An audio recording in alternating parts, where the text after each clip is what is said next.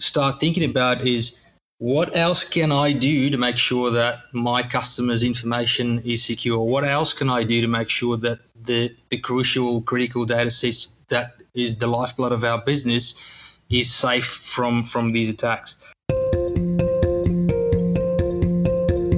You're listening to KBcast, the cybersecurity podcast for all executives. Cutting through the jargon and hype to understand the landscape where risk and technology meet. Now, here's your host, Karissa Breen. Kim and Fred, welcome to the show. I'm really excited to have this conversation because I really want to tease out a little bit more about what you guys are doing in terms of the predictive security side of things. But before we dive into that, we always like to start our podcast off with talking about you and your journey. So, I know there's two of you on the podcast today, so I'd love to hear from both of you. Like, how did your journey sort of start, and like what you're kind of doing now? So, can you walk our listeners through your journey, please? Sure. Thanks, KB. Thanks for having us. You know, the start is probably a good place to start, and uh, you know, from our journey, we don't want to want to bore you with the whole journey, but our journey actually started um, at school. Fred and I actually uh, met each other in uh, year six and we ended up finishing high school together and then moving straight on to uni where we studied the same degree. So at uni, we naturally got into a lot of mischief. One of those mischiefs was that, you know, uh, we at some stage need to do a bit of work together, which we did. Um, once we left uni, we sort of had a bit of a divergence where we went our separate ways. Um, we both started our careers. Uh, we were young, we were energetic, and, uh, you know, trying to uh, conquer the world, the world.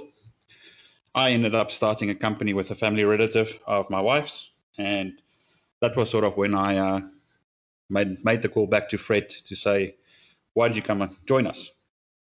A long story short, the business was a great success, and uh, we ended up working for the cl- uh, same client before we moved to Australia, which was a large bank in South Africa. Mm-hmm.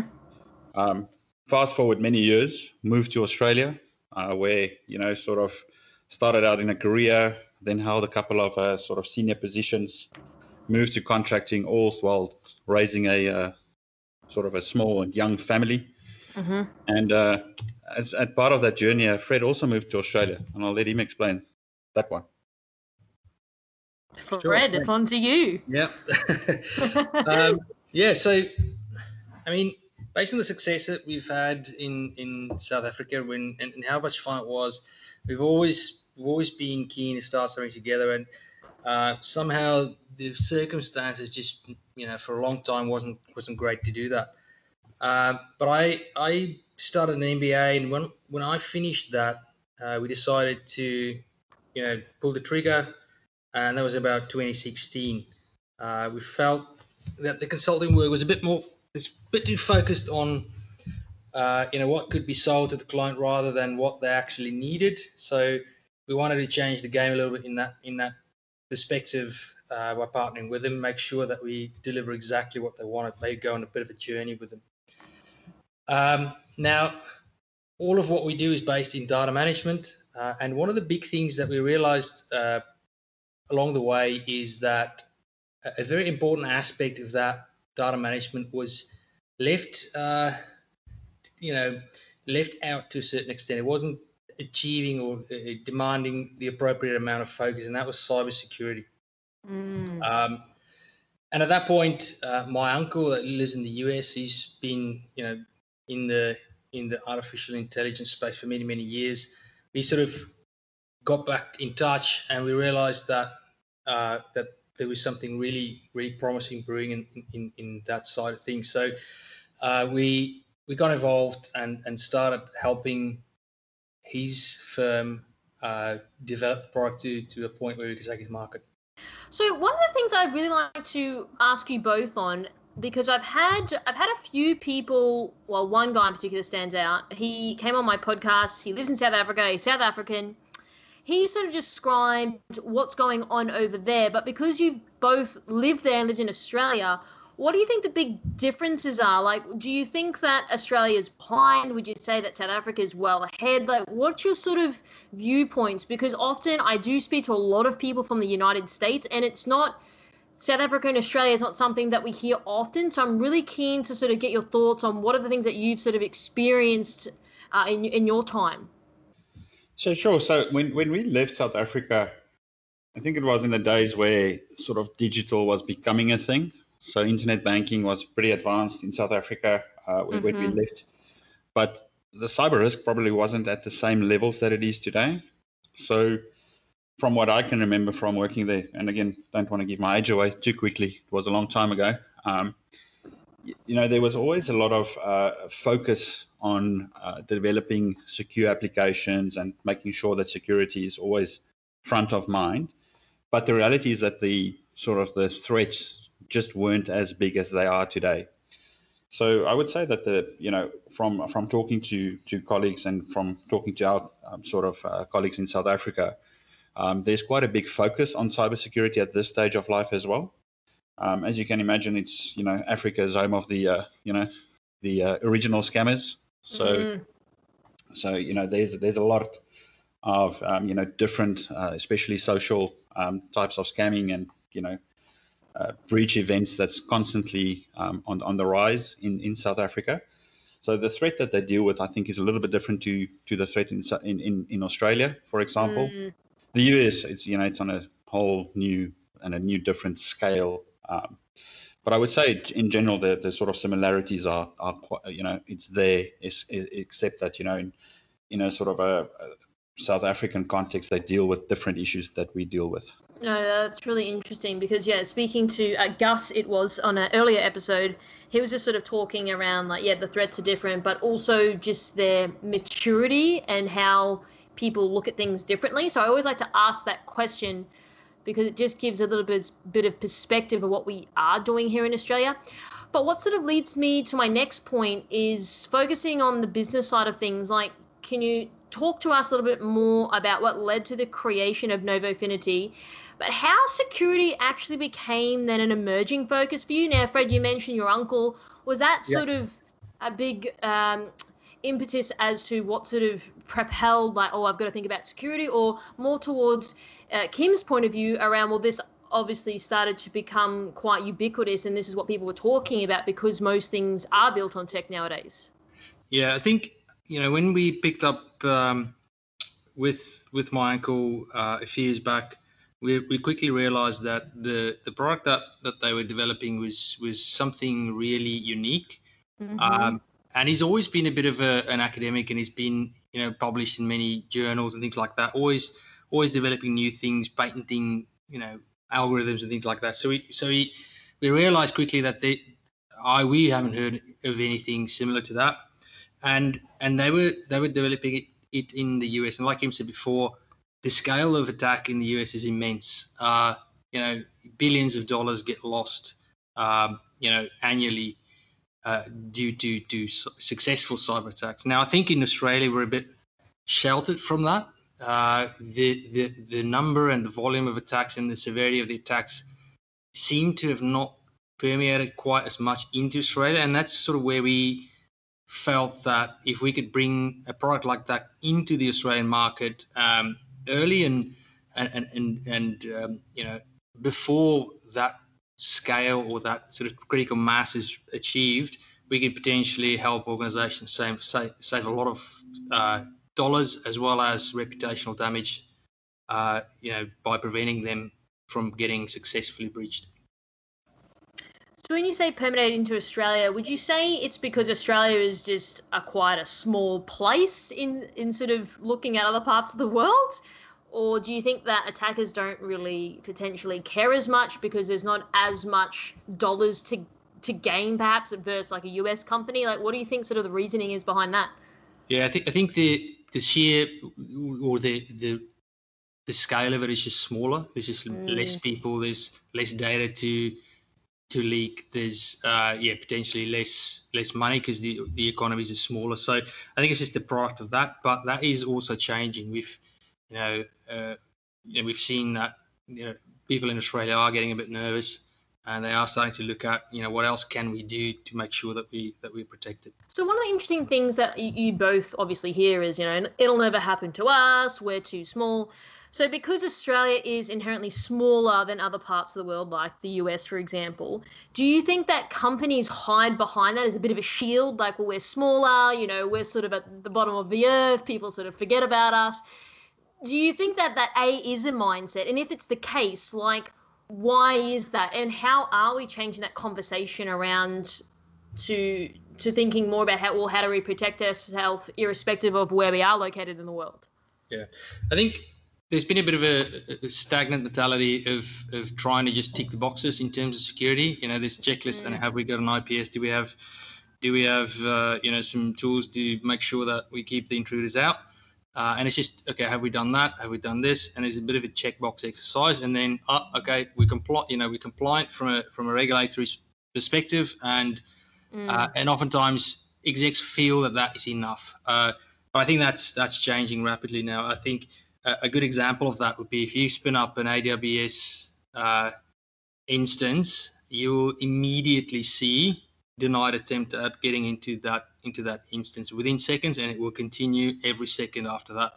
So it's you know everybody is under attack all the time, uh, and and whether you know whether people are aware of that or not, um, not sure. But I think executives are becoming more aware that there's an imminent threat. No, you're absolutely right. And I think that it's something I actually was on a podcast earlier today uh, talking exactly about we're moving away on how to push the conversation forward beyond compliance, why people are actually trying to change a conversation at the executive level. And I think it's going to come down to how we frame things and how we position things. But one of the things I'd really like to dive into now is about sort of the predict that sorry the predictable security work that you guys do. Now i'm obviously not here to steal your ip or do anything like that but i'm just I, I want people to understand like what it is so they can get a, an appreciation for the uniqueness about it because as i mm-hmm. said i do speak to people all over the globe and it's we want to be able to paint that picture of what's out there in the market so people are aware and what they should be paying attention to yeah, uh, and it's it's quite interesting to talk about this. Um, what what we what's been done is the, flip the, the, the tables a little bit uh, in terms of security. It's trying to not not trying to sort of report on what's happened uh, and trying to deal with that, but flipping it on its head in terms of thinking like the attackers do. Okay, so what does what does a hacker do when they try to breach your your systems or your environments? Know, what is the workflow? What are the steps that they take? Uh, and based on the on the knowledge of, of the guys that we've got in the founding group is is they've been able to go and model you know all of the potential threats that exist uh, and i think the, the, the, good thing about this is that, that that knowledge is so deep that there's hardly anything that these guys haven't seen or tested or uh, tried to uh, protect against uh, so so that sort of fed into uh, into the, the, the way of thinking. So the I guess, I guess the, the, main point of difference is that it's trying to not tell you what's happened. It's you know it's not saying oh you've had a breach over there you should probably do something about it. What they're trying to do is you know step X or step one, two, and three of uh, a workflow that after ten steps will give you this bad outcome has now occurred you are basically a third of the way into a really bad outcome. You should probably go and look at that and try and make it, you know, go away or stop it. Uh, so, so giving you time to prevent things rather than reacting on uh, on things that have already happened. So, do you think? I mean, in my experience, a lot of cybersecurity practitioners or CISOs they already feel overwhelmed with like what they've got to do today, and they're trying to get their head above the water with just like basic stuff. So do you think if we start introducing sort of predictive security, do you think that they may feel overwhelmed because you're saying like you get to step three and then you're like, well, you know, you're not heading down a great path there, John. You've got to try to change your direction. Like, do you think like what do you sort of think has been the response or do you think that they can appreciate that because they can actually see a lot further into the future which i guess if they reverse engineer they can start uh, engineering and architecting things that they need to a lot earlier than perhaps they, they would have because they didn't know that historically speaking. Yeah, and I think I think it's quite important to get a narrative right around that. Uh, at the moment, I think like uh, SOCs and people that monitor events are overwhelmed uh, because there's so mm. many events coming through. They don't know mm. which ones to action, and there's no way for them to determine which ones are the ones that they need to deal with first, and then move on to the less severe ones. Now, what what this product gives us is actually it tells you how far along the path of attack you are. And, and sometimes it might look like an attack and then it goes a different way and it's not an attack at all. So so it's a way it's a way of reducing uh, the number of events that you that you need to look at, uh, insofar as it gives you a a, a, a progress uh, or like a it's almost like a probability. It's not a one or a zero. It's you know you're sixty percent there, uh, and you're three steps away, or uh, you know there's one step happened and then you know but there's one over there that's much further along. You should probably look at that one first. So it gives you a way to prioritize action, uh, thus removing uh, some of that pressure off off the people that actually need to deal with these threats. And so when you're talking, you said before about SOCs and stuff like that, because a lot of analysts have got like alert fatigue and there's so many things that they need to look at. A lot of that can sort of then create like false positives so how does that sort of go with the whole predictive security piece? Like how, how does that work then with what you're talking about? Oh, that's a great question, uh, KB. So as you as you mentioned, one of the biggest um, you know sort of uh, you know impacts um, and and challenges that SOCs and companies deal with is that sheer number of events. So what we try and do is um, sort of you know look at you know the impact and and what actually happens on the ground. So if you can imagine you being overwhelmed with events, um, at what point do you actually miss that event that puts you in the news? Um, you know, and and and it's that it's that little event, you know, that that you know could seem, you know, benign when uh, you know when it's happening, or you just don't have the time to look at it. That puts you in the news. So what we've done with this is that, you know, we we don't just provide a binary call um, on the maliciousness of an attack. Um, so what we do is we sort of, uh, as Fred mentioned, uh, we look at the workflow, we look at the steps. And what we then do with the workflows and the steps is based on the severity of the final outcome that this step or workflow could lead to, we then assign a priority to each of the, the sort of attacks in progress or the workflows that we're busy tracking. And based on that, we filter it out in terms of how far they've progressed. So if you can imagine, you know, if, as Fred mentioned, you know, if you're if there's 10, 10 steps in the workflow to complete to get to that bad event, and we're currently at step three, that would be a sort of potential low priority. And what we would do with that is, even though we would log it, we would not put that onto the radar just yet. And we would focus more on the sort of activities that are already far progressed and that are that actually have paths that could lead to a bad event. So one of the things that you mentioned just then, Kim, is you're getting all of these events. Do you think that people become sort of desensitized to it then? That's what I meant by like the, the false positives, because it's like, oh, it's just another alert, like I won't worry about it, but it actually could be something that is like one of the main events that has created like a data breach, for example. So do you, do you think that people are becoming sort of desensitized to these things? And if so, like how do how do we go around not becoming desensitized to that? Yeah, I definitely do think they do. Um, if you can imagine, you know, if, if, if, that's your job and if, if you're the hacker on the other side, that's what you would want. Uh, you would mm. want people to, you know, sort of get to a point where this is normal. You know, I'm getting 20,000 of these attacks a month. So, you know, therefore mm. I can mm. ignore it. And what we try and do with predictable security is to bring that, you know, focus back onto the things that you should be looking at. So it's it's it's not really desensitizing, but it's allowing focus. It's it's bringing um, the focus to the right events. So out of the you know 10,000 events that you might um, experience in a week or a month, depending on your organization size, what we're trying to do, you know, in that situation where, you know, um, I might not be monitoring it the whole day, or as you said, you know, desensitized. I've seen this thing 20,000 times in the last year. Uh, what we try and do is we try and sort of tell you, what, you know, the important ones, and then mm-hmm. also how far they are progressed. So, So monitoring your environment, seeing exactly where this uh, you know workflow is occurring, and then also seeing how far it has progressed, in order for you to then go and do something. So, for example, if you've got okay, let's use ten thousand arbitrary number. With what you're talking about, how much reduction do you think that they can then have the focus? So, is it like fifty percent, sixty percent, seventy percent? Because I agree with you. If you're looking at like 10,000 events, like that's quite a lot. You become desensitized. You're probably not really following what's going on because it's just another thing happening. But then if if you're talking about, you know, your solution and then you can sort of reduce that and then hypothetically if you're only focusing on 20%, then that's a lot of like work that has just been taken off someone's desk and they can only focus on those things that you're sort of claiming are uh, the focus. So do you have sort of indicative like percentage in terms of like workload that that potentially could reduce? Well, I guess the the sort of the the, the percentage would be a little bit dependent on the where in the world as well as the size of the company. But sure. from um, from what we can see in terms of the workflows, right? So there's there, there's a whole lot of workflows that follow the same process, and a whole lot of workflows that that, that don't really progress past a certain uh, number of steps due to your internal protection.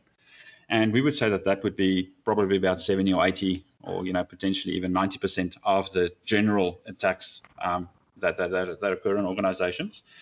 Now, from our, our perspective, we are still logging those. We're just not making them priority items unless they seem to progress. So I would say that there would be a, you know, uh, you know, percentage-wise, it's probably a tough one to say, but I would think that there would be a quite a big, big percentage. Mm-hmm, mm-hmm. I, I, might just chime in there as well. So um, you can always set the tolerance of, of how uh, how many you want to see. So if you want to see only the ones that are like one step away from a bad outcome, it'd be way less. Uh, right. Yep. Advise that, but you know, the further back you push your alerts, if you say, "I want to see, I want to see all events that had progressed past fifty percent," you're going to get a lot. Uh, if you push it to you know sixty percent, it'd be less, and so on and so forth. And and you can you know we can set all that up. That, that, that's a great point, um, KB. And I would say that that probably has to do with the um, sort of maturity of the organizations. Mm, mm, um, mm. so, so, if you're, you know, a little bit more confident in your uh, security posture, um, then you would probably set it a bit higher, and mm. then you would reduce a great number of um, alerts that do come through. So what I'm hearing is let me correct me if I'm wrong. So I'm just trying to paint the picture. So just say you've got 10,000, again, arbitrary number.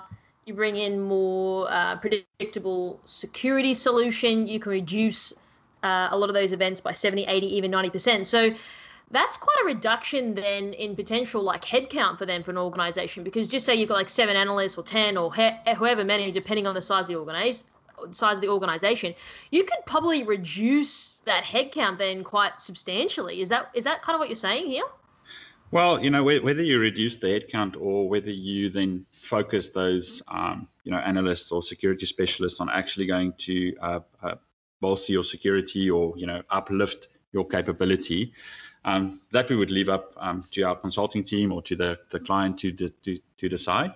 But the, the cost benefits is most definitely there. So do you think that well, this obviously must be quite then appealing to organisations because I mean I've I've had several conversations just basically on this topic alone on you know automation and AI and and focusing on doing the actual like real proper work rather than doing trivial things right? So if you if they're only going to filter through like 30 or 20 percent that's actually focusing on the real work rather than all this other stuff that is not really I'd say like adding a lot of value in the long term and then we're sitting there paying all these people to to analyze all these things that it's like well it's not really helpful but if you sort of have a lens and you're focusing on this 20 or 30%, then you're likely to get a better outcome then for that organization than long term, I would say. That's what I'm hearing from what you guys are saying.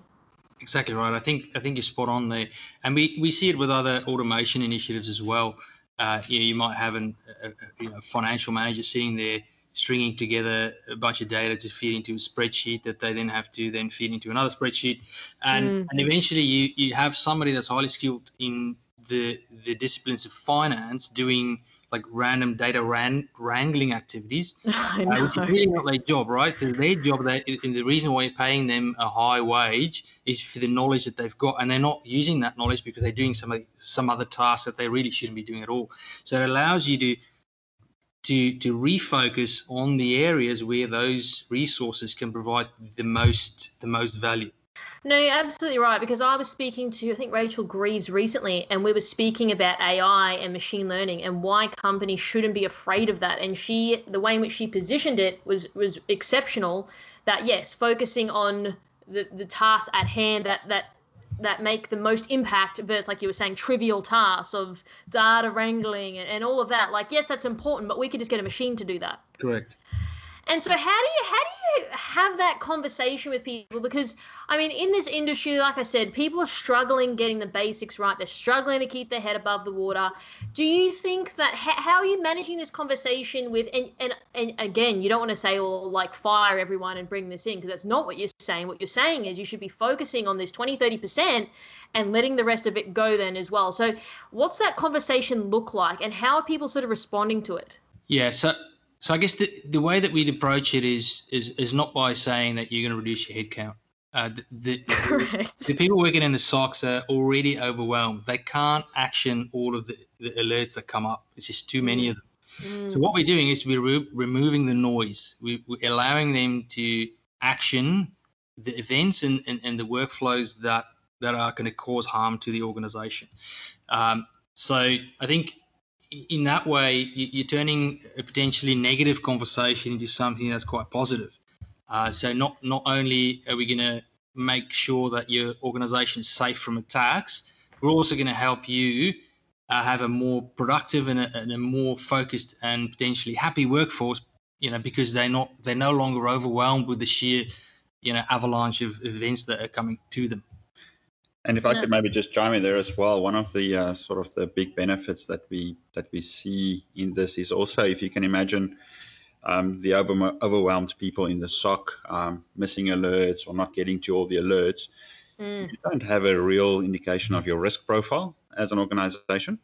And with this product, we we sort of bring that to to to light. So, um, you know, it's it's seldom that uh, you know executives or sort of more senior staff or your chief risk officer is actually aware of the number of attacks that you um, experience, as well as how far they progress before they stop. Um, you know, so so so what we what we want to bring to the table as well is that sort of benefit where we, you know, sort of no, not just only take the the workload off, um, you know, the people monitoring the alerts, but also to bring that risk exposure um, and the real risk exposure um, to the forefront. And I think that one of the things even go a step further, I mean, I'm come from a reporting background myself. I used to have to go around, as Fred said, wrangling people for information. Uh, but if you, if if I'm an executive, uh, and, and, you know, speaking to people about this topic as well, like you want to focus on the stuff that makes sense, right? So you want to focus on that 20, 30% that you guys are really focusing on and drilling down on. Everything else, like no one cares about the other 70, 80% of the other stuff because that's just fluff. But we want to focus on here because that's what's going to get actual outcomes and that's going to get people to to move because they can see well i can see where this is going now because you've really honed in on that but if you've got all these things going on it's going to be really hard to produce some type of substantial reporting capability for an executive to a look at it not feel overwhelmed by all the numbers and things on a page but then also to take action off the back of that as well Yeah, that, yeah, that's that's accurate.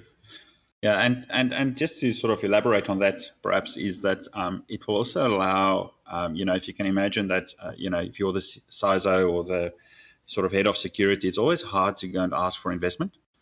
Um, difficult to get money to, you know, you can you can tell people that, you know, um, we need more money. We we're trying to, uh, you know, launch more digital capabilities and then enable more channels to to you know um, get hold of our customers and to you know connect with them. Um, but if you don't have real data behind the scenes, um, it's quite hard to go and ask for money to invest in something because it's it's always hard to say that you know I need the dollars to go and stop these sort of attacks. No, you're absolutely right. It's a very anecdotal viewpoint rather than facts and figures, and it's hard to back up what you're asking for if you can't show it in the black and white. Yeah. So, one of the things I'd like to sort of focus on is the AI side of the solution. Like, talk to me about that because there's a lot of vendors out there that say, oh, AI, and they, they make all these claims. And I think there was even a report or study done like maybe one or two years ago that there was all these vendors saying that they're AI, but then doing their due diligence, like they kind of weren't in the end. So I think that there's a lot of people saying that, and I'm not saying that you guys are saying that. I'm just curious to how you're sort of delineating what your product does versus everyone else that's out there, because everyone's claiming that. So I'm really keen for you guys to to get into the specifics of that, to just walk our listeners through like what that actually looks like. Sure. So so so what we what we what we know is that AI is still some way away from a human con- cognition.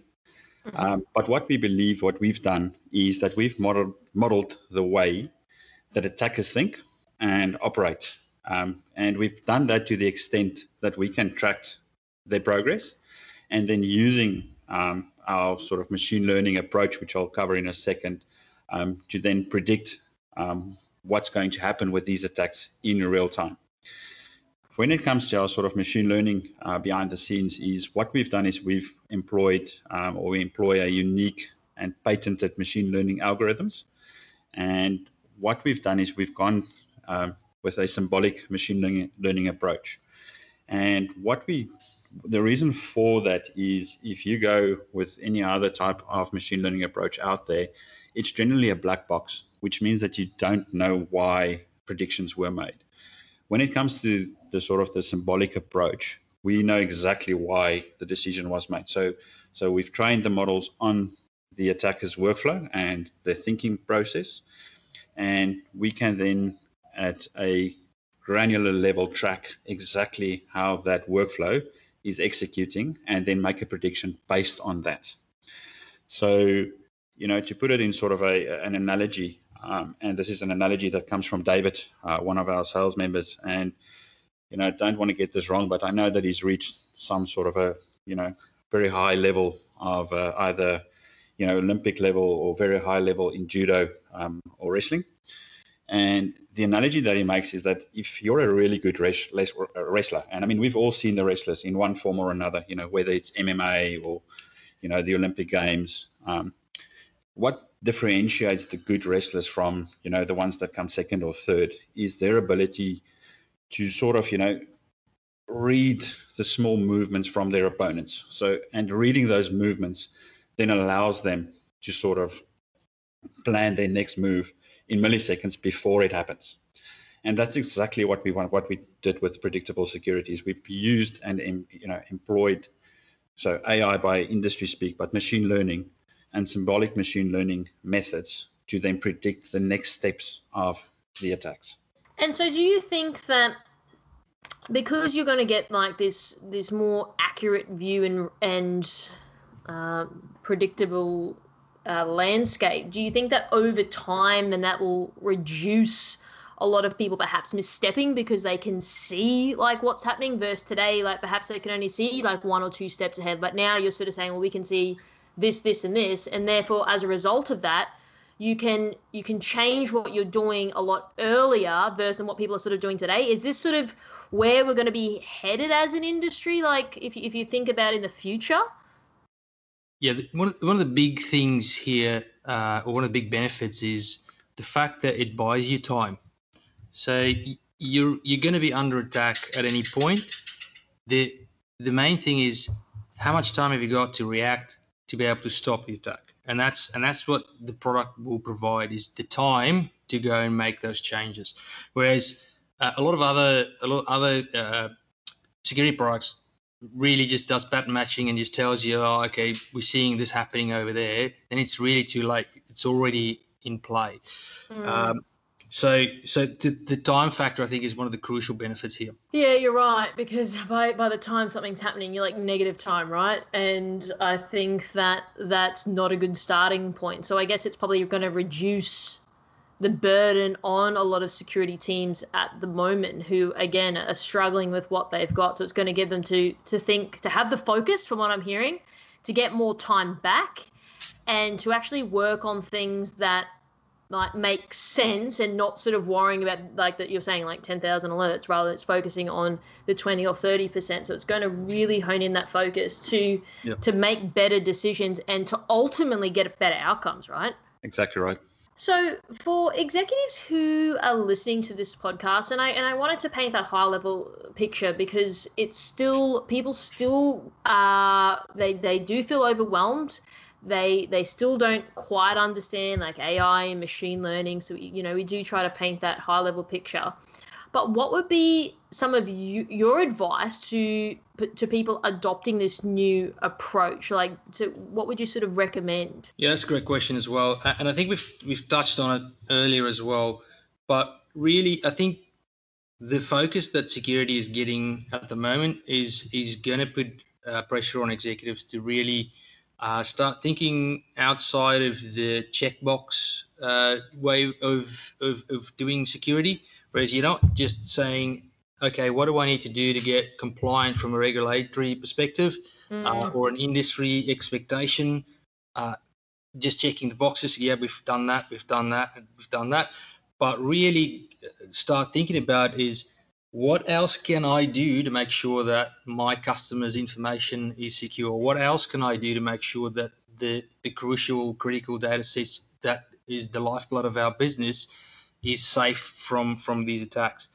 Um, and everything is going into the digital era now as well. A lot of a lot of organizations is move, uh, are moving that way. Even small Mm. ones are digitizing. Uh, so there's a there's a renewed impetus on on any executive to make sure that everything is being done to protect uh, those data assets. Um, so I guess the key question here is what you know, what else could I have done to make sure that our information is secure and safe, uh, rather than have I done you know everything that's in the checklist. So do you think people are asking that question? Like, what else could I have done? Like, are people asking that question in your experience, or not really? Yeah, well, I, I think it's heading that way. I think the more breaches there are, the, the people that got breached definitely ask that question. so, so okay, fair yeah, enough. Fair and, point. and you know, thinking about some of the bigger you know hacks in some of the government organizations that lost some data recently, you know, there's going to be a lot of questions around. Okay, so what else could you have done? And then you know the question is, okay, but why have why didn't you do it? So so it's really about doing the right thing, making sure that as an executive you have the the welfare of the the the organization and its shareholders, uh, you know, first in line, uh, and making sure that from a security perspective, you're doing everything to ensure the success of the organization. Yeah, and, and I guess just to sort of you know uh, put that in perspective, right? If I if I had to put myself in the shoes of an executive, and I got up in the morning and I read the news and I saw uh, you know a, a breach or a hacking event that occurred in the industry, you know, if if I then ask my cybersecurity experts in my organization, um, what have we done? I'm, you know, I'm going to be very concerned to invest in more digital capabilities if they don't tell me something that we've done different to the other organizations that have been breached. And you know, from from a sort of a you know executive perspective, it's important for them sort of to understand, you know, what what products are out there and what what can we do differently as opposed to employing the same methods that we've been doing for the last 20 or 30 years. Do you think that over time now that that gap is going to get smaller in terms of well because there are more breaches that we're hearing about in the media and that they are asking these questions like well what what else could I have done? So do you think that that's we're going to sort of mature as an industry and and that will sort of become less and less because people are already doing that? Like they don't have to ask that question. They're already doing it. They're already thinking it. Yeah, I guess you know once you get to a point where the market is very mature, you know all of the tech and all of the the tools have been applied, potentially you could get there. And and I guess until we get everyone to start using this kind of uh, predictable uh, AI based security solution, um, you know we, we can't say that yet. So I guess what the message that we're trying to get through is this is something that that everybody needs to consider in their posture and, and, and making sure that they've done everything that they, they could have to make sure that the data is secure. So, in terms of how far away would be would we be though as an industry? Like, I mean, it's, it's probably a bit of a hard question, but like you're speaking about predictable security. Like, this has probably become quite ubiquitous in the future. Like, how far away are we from that point where it's like, oh yeah, we've all got it? Like, it it's kind of like I don't know, basic patching sort of everyone does that or they should be doing that. So how how far away are we to, to that stage where this is just a very common thing that everyone is doing? Would you say like 10 years 5 years 1 year? Oh, I would have loved to say uh, one year, but I think the reality is that we're still still some ways off. Um, you know, as, as, an industry, you know, we we as as a human race, we quite uh, good at doing things the way we do things. Uh, you know, we get to a, we, we reach a certain level of comfort, and that's what we you know sort of uh, stick to.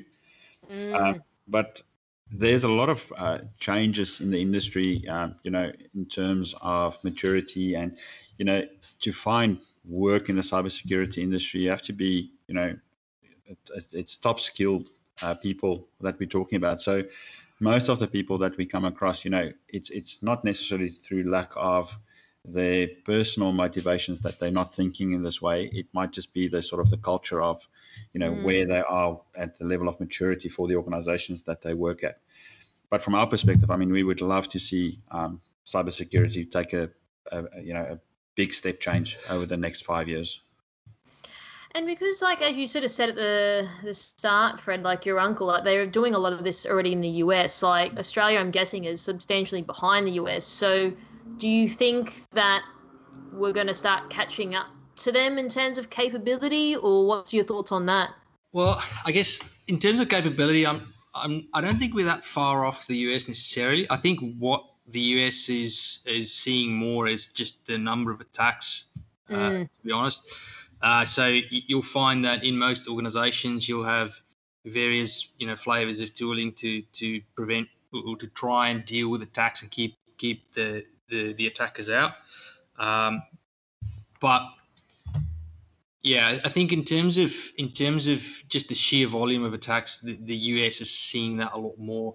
Uh, and I have a feeling that we're going to start seeing a lot more of the, the same sort of thing in Australia as well, which is why mm. we're trying to we're trying to uh, bring this into the market to to get ready. You know, we don't want to be we don't want to be waiting and waiting and then you know, having a, a bunch of really big breaches and then said, oh, we should you know, we wish we had something that we could have done.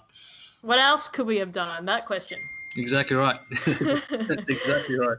Uh, okay, Fred and Kim, really appreciate your time. Um, really appreciate you sharing your thoughts as well, because I mean, like, it's not an easy conversation to get into like the specifics of like the AI and, and, and challenging that because you know, a lot of vendors are claiming that. And, and I wanted to get into that because it's important that mm. people know like how it works because anyone can say it's this and that, but it's, you know, we want to actually have um, substance behind what we say if that's what we're pitching. So I was re- really appreciate you um, talking about that today. So if people have a question for either of you that perhaps I didn't ask today, how can they go about reaching out to both of you?